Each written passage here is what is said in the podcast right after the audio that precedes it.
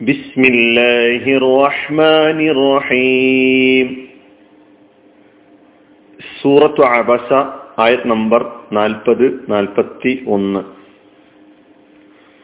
ووجوه يومئذ عليها غبرة ചില മുഖങ്ങൾക്ക് മേൽ അന്ന് പൊടിയുണ്ടായിരിക്കും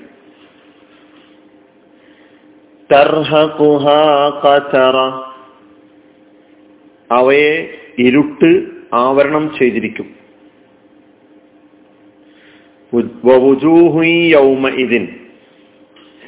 ചില മുഖങ്ങൾ അന്ന് അലൈഹ ഗബറ.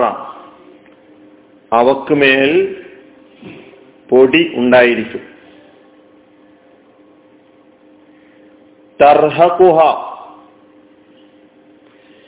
അവയെ ആവരണം ചെയ്തിരിക്കും അല്ലെങ്കിൽ മൂടിയിരിക്കും.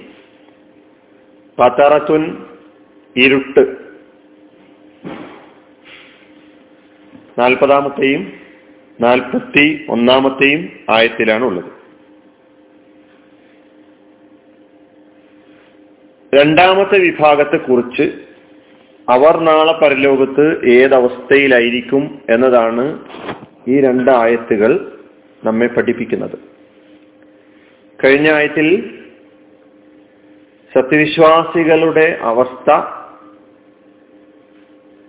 എങ്ങനെയായിരിക്കും? അവർ സന്തുഷ്ടരായിരിക്കും ആഹ്ലാദിക്കുന്നവരായിരിക്കും ചിരിക്കുന്നവരായിരിക്കും. എന്നെല്ലാം കഴിഞ്ഞ രണ്ടായത്തുകളിലൂടെ നാം മനസ്സിലാക്കുകയുണ്ടായി. ഇവിടെ നിഷേധികളായ ദൈവധിക്കാരികളായ ആളുകളെ കാത്തിരിക്കുന്ന ശിക്ഷയെക്കുറിച്ച്. ആ ശിക്ഷയും യാതനയും അവർ കാണുമ്പോൾ അവരുടെ മുഖം വാടുകയാണ്. കറുത്തിരുണ്ട് പൊടിമൂടിയ നിലയിലായിത്തീരുന്നു. അതെങ്ങനെയാണ് നമുക്ക് ചിത്രീകരിക്കുക സാധ്യമല്ല? ആയത്തുകളിൽ പറഞ്ഞ ആ പദങ്ങളുടെ അർത്ഥം നമ്മളിപ്പോൾ കേട്ടു. ഇനി ഈ ആയത്തുകളുടെ പദാനുപദ അർത്ഥം ശ്രദ്ധിക്കാം. വജൂഹുൻ ആദ്യം വാവ്. ഈ സെന്റൻസിനെ മൊത്തം അത്തുഫ് ചെയ്യുകയാണ്. ഇതിനു മുമ്പുള്ള ആയത്തുകളിലേക്ക്. ഇപ്പൊ വുജൂഹു യൗമൈദിൻ മുസ്ഫിറ ലാഹിക്കത്തും മുസ്തബിഷിറ. വൗജൂഹു യൗമൈദിൻ അലൈഹ ഖബറ കർഹ കുഹ ഖതറ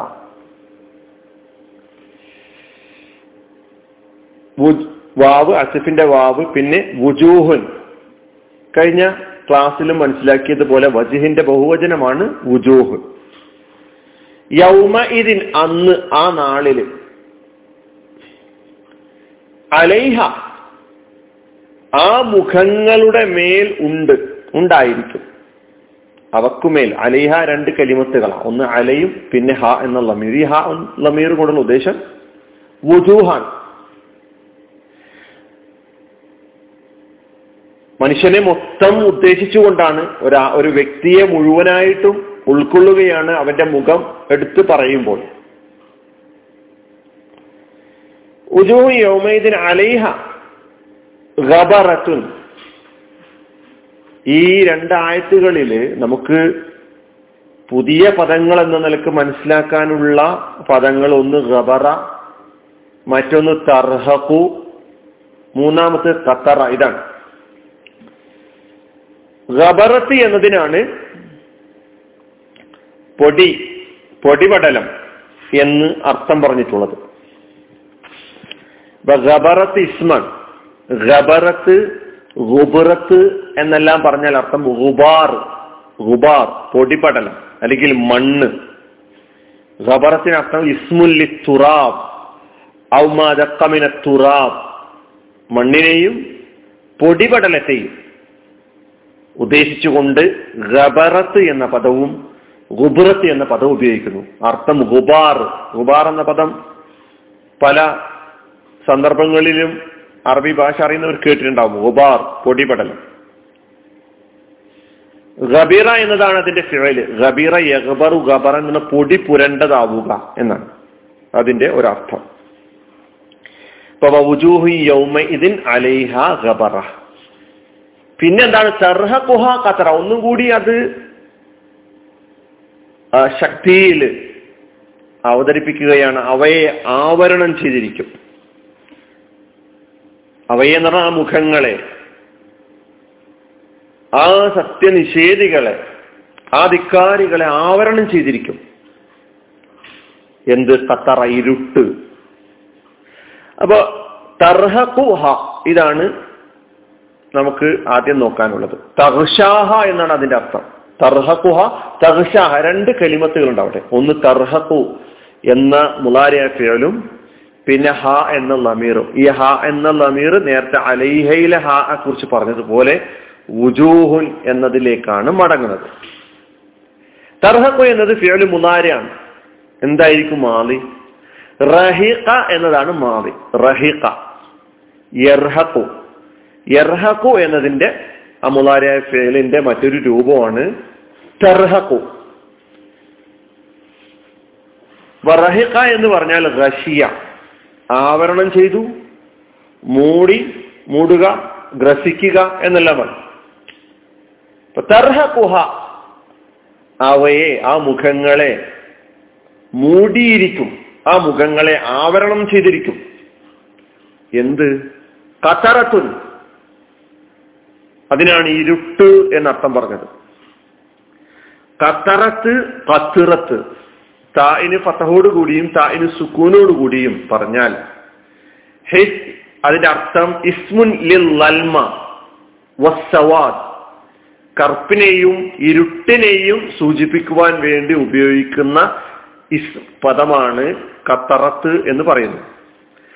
അല്ലെങ്കിൽ പൊടിപടലത്തെ സൂചിപ്പിക്കുവാനും കത്തറത്ത് എന്ന പദം ഉപയോഗിക്കാറുണ്ട് എന്ന് ഭാഷാ പണ്ഡിതന്മാർ വിശദീകരിച്ചിട്ടുണ്ട്. അതുകൊണ്ടാണ് ചിലരൊക്കെ റബറത്ത് എന്ന് പറഞ്ഞാലും കത്തറത്ത് എന്ന് പറഞ്ഞാലും ഗുബാർ എന്നാണ് അർത്ഥം എന്ന് വിശദീകരിച്ചതായിട്ട് കാണാൻ കഴിയും. ഗുബാർ. അപ്പൊ തർഹകുഹ കത്തറ എന്ന് പറഞ്ഞാൽ തർഹകുഹ ലൽമ. ഇരുട്ട് ആ മുഖങ്ങളെ ആവരണം ചെയ്തിരിക്കും. അപ്പൊ സത്യനിഷേധികളായ ആളുകളുടെ നാളെ പാരത്രിക ജീവിതത്തിലെ അവരുടെ അവസ്ഥ എന്തായിരിക്കുമെന്ന് ഈ രണ്ടായത്തുകളിലൂടെ ചിത്രീകരിച്ചിരിക്കുന്നു. നമ്മൾ ഈ ഗ്രൂപ്പിൽ പെടാതിരിക്കാനുള്ള പണിയായിരിക്കണം ജീവിതത്തിൽ ജീവിതത്തിലുടനീളം ചെയ്യേണ്ടത്.